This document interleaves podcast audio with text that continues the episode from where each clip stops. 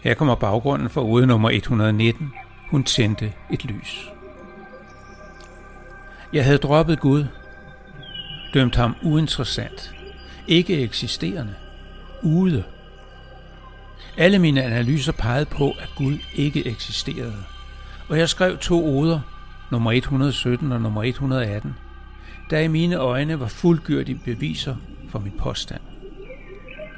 Og nu forberedte jeg mig så på at leve resten af livet uden den støtte, som jeg trods alt havde mærket, at troen gav. Det var ikke rart. Men jeg har aldrig været typen, der lå mig forledet af det behagelige, hvis fornuften sagde nej.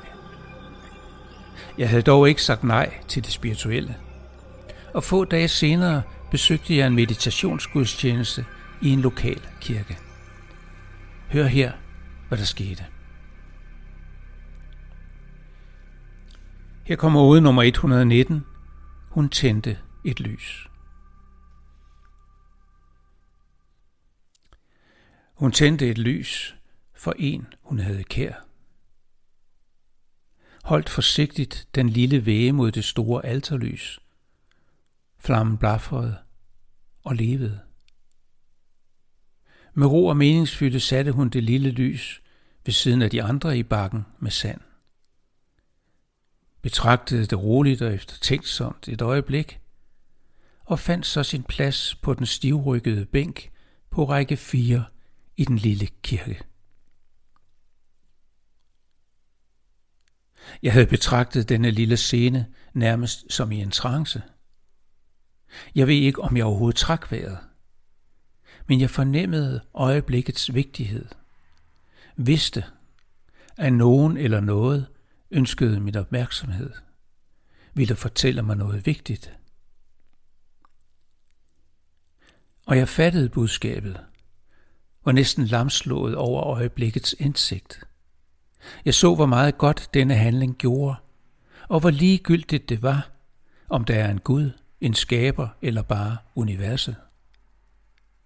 Og det gik op for mig, hvordan jeg i min blinde jagt på fornuften havde misset noget vigtigt en kvinde med behov for at vise sit savn, en stille samtale mellem her og hisset, og et lille lys, der viste, at den fandt sted.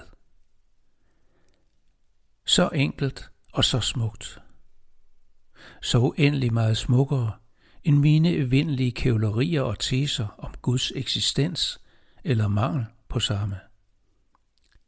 Og jeg skammede mig over det hovmod, hvormed jeg tidligere havde beskrevet menneskers behov for troens trøst og tryghed. Din arrogante skiderik, tænkte jeg. Lad dette være dig en lærer. Døm ikke mennesker blot fordi det passer ind i dit verdensbillede, og fordi du har brug for at præstere og blære dig. Dine tanker er lige så vigtige og rigtige som deres, men heller ikke en millimeter mere.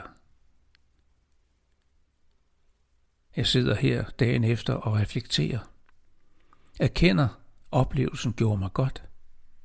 Og at den kan blive en omvæltning for min måde at tænke, tro og Gud på.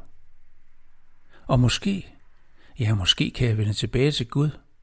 Ah, måske ikke lige til Gud, men i hvert fald til tanken om, at jeg ikke er helt alene i dette uendelige univers.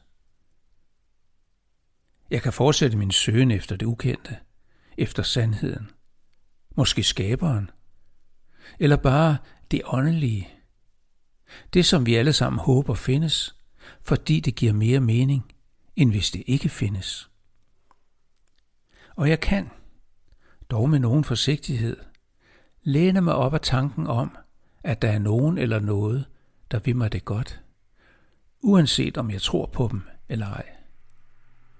Og se det er ikke nogen dårlig følelse.